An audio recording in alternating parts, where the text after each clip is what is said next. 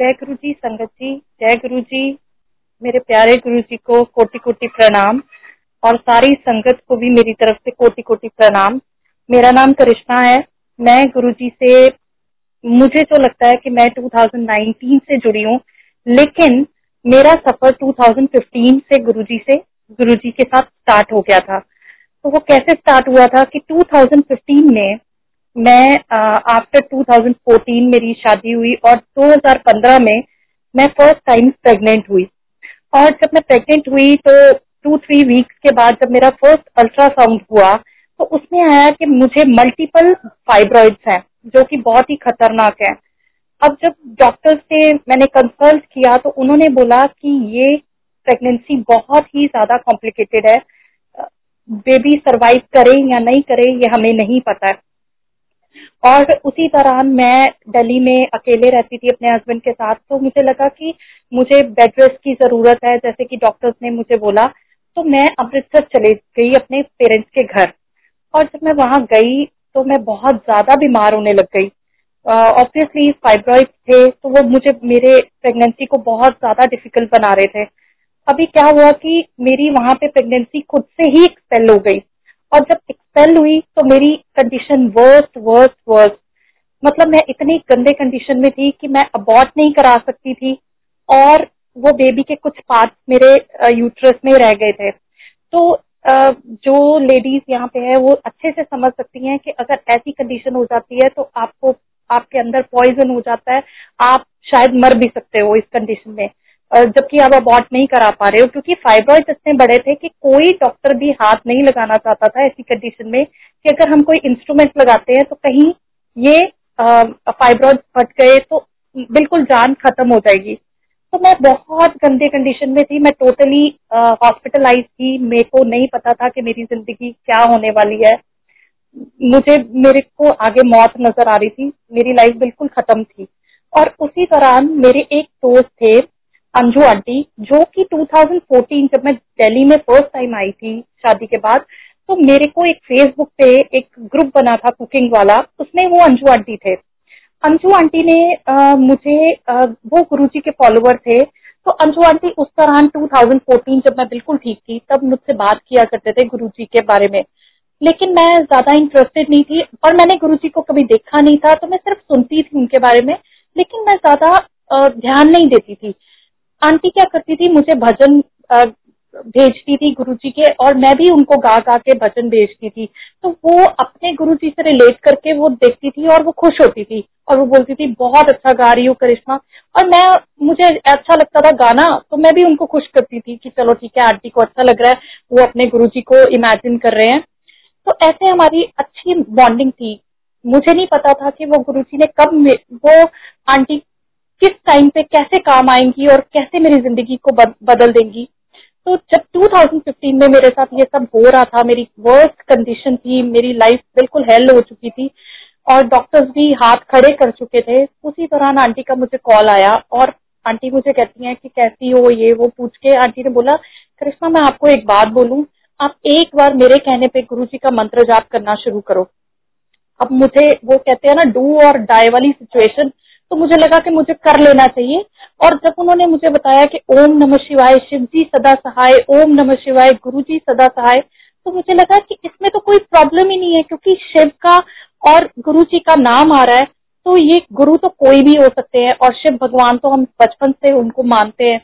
तो मैंने बोला ठीक है, मैं लगातार उस कंडीशन में गुरुजी का मंत्र जाप करने शुरू हो गई, बिना गुरुजी के देखे, बिना गुरुजी को जाने मैंने वो लगातार करना शुरू किया। उसी दौरान मेरे हस्बैंड ने कहा कि तुम दिल्ली वापस आओ, हम यहाँ पे इलाज शुरू करते हैं। तो हम दिल्ली में वापस आए। वो गुरुजी ही थे जिन्होंने मेरा दिल्ली से इलाज कराना था, क्योंकि उनको पता था कि मैं दिल्ली में बेस्ट डॉक्टर्स हैं और यहाँ ही मेरा सब कुछ अच्छा हो सकता है। तो गुरुजी हर पल मेरे साथ थे, और जब मैं आई तो मेरे रास्ते खुलने स्टार्ट हुए। मुझे साकेत, मैंने बहुत सारे डॉक्टर्स के पास गई, लेकिन काफी डॉक्टर्स परेशान थे कि ऐसी कंडीशन में बहुत वर्स्ट हालत होती है, आप कैसे घूम रहे हो। लेकिन फाइनली साकेत मैक्स में मैं गई और वहां पे डॉक्टर ने मुझे ऑपरेशन के लिए हाँ बोला और मेरा ऑपरेट हुआ। लेकिन पहले ही डॉक्टर्स ने कह दिया था कि देखो ऑपरेट तो हम करेंगे लेकिन हो सकता है कि हमें यूट्रस रिमूव करना पड़े। एंड मेरा उधर से मंत्र जाप चल रहा था और मुझे नहीं पता था कि कौन पावर हो आप, मैं नहीं जानती आपको, मुझे सिर्फ आपके बारे में इतना पता है कि ये मंत्र जाप है और आप एक गुरु जी हो। बस मैं इतना भरोसा करती हूँ कि अगर आप सच, सच में गुरु जी हो ना तो आप मेरी जरूर मदद करोगे, और वो मेरी मदद कर रहे थे। और ऐसा ही हुआ कि जब मैं ऑपरेशन थिएटर में जा रही थी, मेरी बहुत डर डरी हुई थी, लेकिन मुझे इतना था कि बस गुरुजी बचा लो मुझे, यूट्रस निकलता है तो निकल जाए। डॉक्टर्स डरे हुए थे कि अगर यूट्रस निकाल देंगे तो यंग है, बेबी है नहीं है, कल को सारी जिंदगी क्या करेगी, लेकिन मुझे था कि मुझे बचाओ गुरुजी। तो ऐसे ही हुआ कि मैं गई और गुरुजी ने मेरे को बिल्कुल ठीक ठाक करके वापस भेजा। और जब डॉक्टर्स आए तो उन्होंने मुझे बोला कि Karishma you are so so lucky, इतनी वर्स्ट कंडीशन में आप कैसे, आपका यूट्रस भी बचा और आप कैसे बचे ये हमें भी नहीं पता, क्योंकि डॉक्टर जाने से पहले मैंने खुद उसको देखा था कि उसके हाथ पैर फूले हुए थे क्योंकि वो मुझे देख के नर्वस हो रही थी। और मैं संगत जी कैसे बताऊं कि इतनी जल्दी मैं रिकवर करी, जहां लोग ऑपरेशन के बाद कितने कितने कितने महीने बैठे रहते हैं, लेटे रहते हैं, मैं दो दिन के अंदर अंदर मैं घर पे थी और मैं नॉर्मल वॉक कर रही हूँ, मैं बिल्कुल ठीक ठाक होके ऐसे घूम रही हूँ कि लोग मुझे कह रहे हैं कि ऐसे कैसे आप बिल्कुल ठीक कैसे हो। तो वो गुरुजी थे जो मुझे बचा रहे थे, मुझे अपनी उन, उन्होंने मेरे को अपनी शरण में ले ले लिया था उस टाइम पे। और देखिए कैसे अंजू आंटी ने मुझे वो मंत्र जाप बताया और गुरुजी कहते मेरे को, अब जैसे मैं गुरुजी से जुड़ गई हूँ, मुझे गुरुजी के बारे में थोड़ा थोड़ा समझ आने लग गया है। तो गुरुजी आपकी लाइफ में कुछ जब ऐसी कोई स्थिति आती है तो कोई ना कोई इंसान की एंट्री होती है जो आपकी लाइफ में गुरुजी के बारे में बताता है, गुरुजी के बारे में गाइड करता है, और वो वैसे ही एग्जिट भी कर जाता है, वो आपकी लाइफ में टिकता नहीं है, उसका सिर्फ उतना ही रोल होता है आपकी जिंदगी में और उतना ही रोल आपको स्वीकार भी करना है, आपको उसको अपनी जिंदगी में बिठाना नहीं है, ना आपको कुछ करना है, आप उसका जितना रोल है उतना उसको करने दीजिए। और अगर वो आपकी लाइफ से चले गया है तो उसको शुक्र कीजिए कि कोई बात नहीं, वो गुरुजी का ही बंदा था और वो गया। और ऐसे ही हुआ कि अंजू आंटी कितनी अच्छी दोस्त थी, लेकिन वो कहाँ गायब हुई, कैसे व्हाट्सएप नंबर चले गए, मुझे खुद आज तक नहीं समझ आया। लेकिन मैं आज भी धन्यवाद करती हूँ कि आंटी ने मुझे अगर उस टाइम पे गुरुजी के बारे में नहीं बताया होता तो शायद मैं जिंदा भी नहीं होती। और जहाँ मेरी कंडीशन ऐसी थी कि डॉक्टर्स ने कहा था कि यूट्रस बहुत ज्यादा आ, बहुत स्कार्स है क्योंकि बहुत सारे फाइब्रॉइड थे, तो जगह जगह स्कार्स थे, तो शायद बेबी कभी भी यहाँ पे आप कंसीव नहीं कर पाओगे। और देखिए संगत जी, वो जय गुरुजी कि मैंने एक साल में आ, दो हज़ार सत्रह मैं पंद्रह में मेरा ऑपरेट हुआ था एंड दो हज़ार सोलह में मैंने फर्स्ट मैं फिर से कंसीव किया मैंने, और दो हज़ार सत्रह में मैंने एक हेल्दी बेटी को जन्म दिया और वो इतनी प्यारी है, जैसे कि अंकल ने मुझे बताया, अभी विजय अंकल बता रहे थे, वो इतनी प्यारी है क्योंकि जो कहते हैं ना रब दे बच्चे होंदे है वो वखरे ही होंदे है, क्योंकि वो रब ने मैनू दिती सी, मेरे गुरु महाराज ने मैनू मेरी बेटी बख्शी है और वो बिल्कुल निराली है, बिल्कुल मतलब मैं दूसरे बच्चों को देखती हूँ वो कितने हाइपर होते हैं, कितने परेशान करते हैं, and she is so loving, इतनी प्यारी बच्चा कि मेरा एक आंसू गिरता है तो वो मेरा पहुंचने आती है, तो मुझे लगता है मेरा गुरुजी आ गए मेरे आंसू पहुंचने, तो वो मेरी जिंदगी का मकसद दिया, तो नहीं तो मैं क्या करती, मेरी लाइफ क्या होती, हेल होती।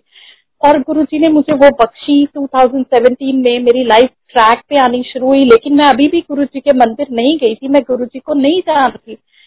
तो गुरुजी ने दो हज़ार अठारह में आ, कुछ ऐसी सिचुएशन हुई कि मुझे फिर से हेल्थ इश्यूज हुए और मैं बहुत ज्यादा सफर कर रही थी फिर से। तो जब मैंने टेस्ट कराया तो मुझे कर, मुझे डॉक्टर्स ने कहा कि तुम्हें दोबारा से फाइब्रॉइड एक्टिव हो गए हैं।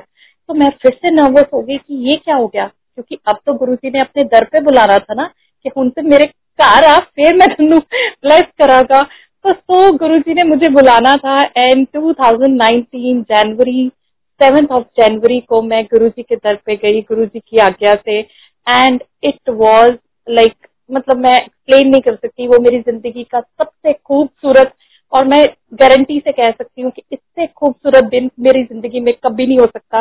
वो सर्दी की रात, वो वो भजन, वो मतलब मैं उसको एक्सप्लेन नहीं, वो स्वर्ग था जो मैंने देख लिया था इस धरती पे। और जैसे गुरुजी ने मुझे बुलाया, with in five ten days में मेरा दोबारा से अल्ट्रासाउंड था and I was so nervous. लेकिन उस दौरान मैं गुरुजी के सत्संग सुनती रहती थी, मैं बिना रुके सारा दिन सत्संग सुनती थी, सारी रात सुनती थी। मैंने संगति बिल्कुल सो के नहीं देखा था। और मैं कहती हूँ गुरुजी ने मेरी उस टाइम पे बस परीक्षा थी कि बस तू देख किस तरह मैं तेरी जिंदगी बदलना है। और आप सोचो कि जो डॉक्टर्स कह रहे हैं कि फाइब्रॉइड फिर से एक्टिव हो गए हैं, दस दिन बाद मैंने अल्ट्रासाउंड कराया और संगत जी मेरे मतलब डॉक्टर्स वर शॉक्ड। और एक डॉक्टर भी, मैं मैं भी शुदैन हो गई थी एक्चुअली।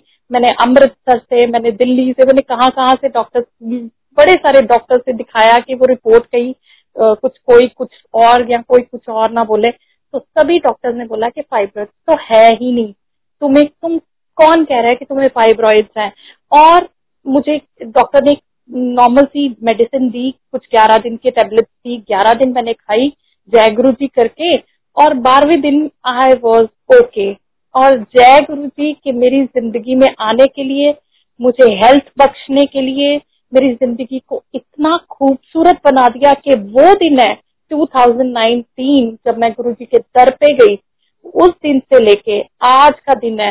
मैं कहती हूँ जीरो से आज मैं आसमान पे हूँ। मैं ये गारंटी से कह सकती हूँ कि मुझे गुरुजी ने कहाँ से उठाया और कहाँ आज पहुंचाया मैं एक्सप्लेन नहीं कर सकती। मैं गुरुजी का किस वर्ड से धन्यवाद करूँ, आई हैव नो वर्ड। बस मैं गुरुजी को ये कहूंगी, गुरुजी मेरा लड़ ना छड़ना। मैं असी असी बुरे बच्चे हैं, असी तुहानू छड़ सकदे हैं, लेकिन मैनू पता है गुरुजी तुहानू नहीं छड़ोगे। और प्लीज कभी ना छोड़ना क्योंकि भूल जाएंगे। हमारी जिंदगी वर्स्ट थी, हम जिंदगी में कुछ नहीं समझते थे, हमारी जिंदगी बेकार थी। आज हमारी जिंदगी को ट्रैक मिला है, हमें पता है कि हमें क्या करना है। हम सत्संग करते हैं, सत्संग सुनते हैं, हम हम अच्छे कर्म कर रहे हैं जो कि नहीं करते थे। आज हम हर चीज में सेवा ढूंढते हैं कि हमें सेवा मिले। हमें ये गुरुजी ने सिखाया और गुरुजी हमें अच्छे बच्चे बना रहे हैं। आई नो मैं अभी इतनी अच्छी बच्ची नहीं बनी हूँ, पर आई एम श्योर मैं एक दिन गुरुजी की नजर में बेस्ट बच्ची बन के दिखाऊंगी। और गुरुजी ऐसे ही सबको ब्लेस करते रहे। मैं मैं सबका थैंक यू करती हूँ कि आज मुझे ये अपॉर्चुनिटी दी। मंदिर मैनेजमेंट का भी थैंक यू सो मच। अभी छह सात मिनट और हैं, तो प्लीज आप अपना एक सत्संग और कंटिन्यू कर लीजिए। ओके ओके, तो एक सत्संग मैं बहुत लाइट सा आपके साथ शेयर करूंगी कि मेरे भाई की अमृतसर में आ, उसने नई बाइक खरीदी थी। और क्या हुआ कि मैं नई नई गुरुजी से जुड़ी थी, तो मैं बहुत एक्साइटेड होके मम्मी को बातें बताती रहती थी, गुरुजी ऐसे है, गुरुजी वैसे है, गुरुजी ने ऐसे किया ऐसे किया। तो मेरे भाई की बाइक घर के बाहर खड़ी थी और रात का कुछ नौ सवा नौ का टाइम था। एंड मेरी आ, मतलब हम लोग खाना वाना सब मेरे घर वाले खा रहे थे। उतनी देर में मेरी बहन बाहर से आई एंड उसने बोला कि बाहर बाइक नहीं है। तो मेरी मेरे भाई ने बोला ये कैसे हो सकता है। वो उधर एकदम से हड़कंप मच गया कि ये क्या हो गया, नहीं बाइक है, कौन चोर चोरी करके ले गया। तो मेरा भाई बाहर गया और वहां पे बहुत ज्यादा हंगामा हो गया। मेरी मम्मा रोने लग गए, लिटरली उन्होंने रोते रोते मुझे कॉल किया कि करिश्मा देख क्या हो गया हमारे साथ, अभी तो उसने बाइक खरीदी थी। और इतना रोना पिटना वहां पे मच गया। एंड मैं ऐसे गुरुजी की स्वरूप की तरफ देख रही हूँ और बोल रही हूँ हाय गुरुजी ऐसे कैसे कर दिया आपने, ऐसे मत करो, मेरी तो बेइज्जती हो जाएगी, मैंने तो बोला है साडे गुरुजी ऐदा ऐदा। तो मैं मम्मी को कह रही हूँ नहीं नहीं हौसला रखो हौसला रखो, गुरुजी सब ठीक करेंगे। मम्मी कहते हैं नहीं मैंने विश्वास है, बट करिश्मा ऐसी सिचुएशन में कुछ नहीं सूझ रहा है। तो मैं बोल रही हूँ कोई नहीं, मैं पाठ करती हूँ, मैं गुरुजी से बात करती हूँ, मैं गुरुजी को बोल रही हूँ गुरुजी प्लीज प्लीज है ना, मेरी इज्जत का सवाल है, इज्जत रख लो बच्चे की। उतनी देर में क्या होता है कि मेरी बहन ये पुलिस को फोन कर देते हैं, बहुत वहाँ पुलिस आ जाती है, सब कुछ चल रहा है। तो मेरी बहन कहती है कि आ, मैं जब आ रही थी, जब मैंने ये सब देखा है कि बाहर बाइक नहीं है, तो उतनी देर में मैंने ये भी देखा है कि दो लड़के मेरे भाई के जैसे बाइक पे जा रहे थे। तो मैं ऐसे सोच रही हूँ कि ये बाइक किसकी है, मेरे भाई जैसी बाइक है। तो कहती है आई एम श्योर वो दो लड़के वही हैं। अब सीसीटीवी दे, देखना शुरू किया, सब कुछ चेक करना शुरू किया कि कौन चोर थे, पर फिर भी सीसीटीवी में आ रहा है कि दो चोर गए हैं, लेकिन उन्होंने हुड वाला कुछ पहना हुआ था तो नहीं नजर आ रहे थे, बहुत ही परेशान थे। मतलब वो आधा घंटा बहुत परेशानी वाला, पुलिस पुलिस आ गई, सब कुछ हो रहा है। उतनी देर में ऐसे घूमते घूमते मेरी मेरा भाई खुद ही एक गली छोड़ के दूसरी गली में गया। एंड आप सोचो, मैं अभी आपको क्या बताऊं संगत जी कि अमृतसर अब क्या बन चुका हुआ है। वो जमाने गए कि जब वो कहते थे ना कि सुबह के चार बजे भी लोग गोल्डन टेम्पल जाते थे और कोई टेंशन नहीं होती थी, और हमारा घर बिल्कुल गोल्डन टेम्पल के पास है। लेकिन आज वो सिचुएशन नहीं है, आज हर घर घर में चोरियां हो रही हैं, वहां पे बहुत बुरे हाल है अमृतसर के। तो मेरा भाई घूमते घूमते दूसरी गली में जाता है, बाइक वहां कोई छोड़ के चले गया। मतलब जो चोर मेरे घर के बाहर से बाइक लेके जा रहे हैं, आप कैसे बिलीव कर सकते हो कि वही चोर आधे घंटे में, जबकि उनको पता है कि पूरे मोहल्ले में रोला पड़ चुका है, कोई भी हमें देख सकता है। और मोहल्लों की बात तो आपको अच्छे से पता है कि वहां पे सब एक दूसरे को जानते हैं, कोई इतनी हिम्मत नहीं कर सकता कि दोबारा उसी मोहल्ले में आएगा, बाइक छोड़ेगा। तो वो हमारे गुरु जी थे जिन्होंने उन लोगों को, आई डोंट नो कि क्या किया होगा उनके, कि ऐसा उनको खदेड़ा होगा ना कि चलो उसकी बाइक वापस छोड़ के आओ। एंड वहां पे मतलब सब पागल हो गए और मम्मा का खुशी खुशी रोते फोन आया कि करिश्मा, गुरु जी गुरु जी ने कर दिखाया, गुरु जी ने कर दिखाया। एंड वो पल ऐसा था कि मैं गुरु जी की तरफ देख रही हूँ कि वाह गुरु जी, तुसी ग्रेट हो, तुहाडे तो ऊपर कोई नहीं है, ये सिर्फ आप कर सकते हो, नहीं तो इतनी हिम्मत किसी चोर में नहीं है कि वो दोबारा से उसी जगह पे आके बाइक खड़ा करे। तो जय गुरु जी, शुक्राना गुरु जी, थैंक यू गुरु जी, आप हमारी लाइफ में आए, तो कितना थैंक यू करूं उतना कम है। बहुत सारे सत्संग है पूरी, अब तो पूरा कहते हैं ना सफर ही सत्संग बन चुका है, गुरु जी के साथ फुल ऑन मौजे कर रहे हैं और ऐसे ही करते रहेंगे। आई एम श्योर गुरु जी सानू मौजा कराएंगे और सबको कराएंगे। तो thank you Guru ji, thank you so much, thank you सारी संगत का, जय गुरु जी, शुक्राना गुरु जी।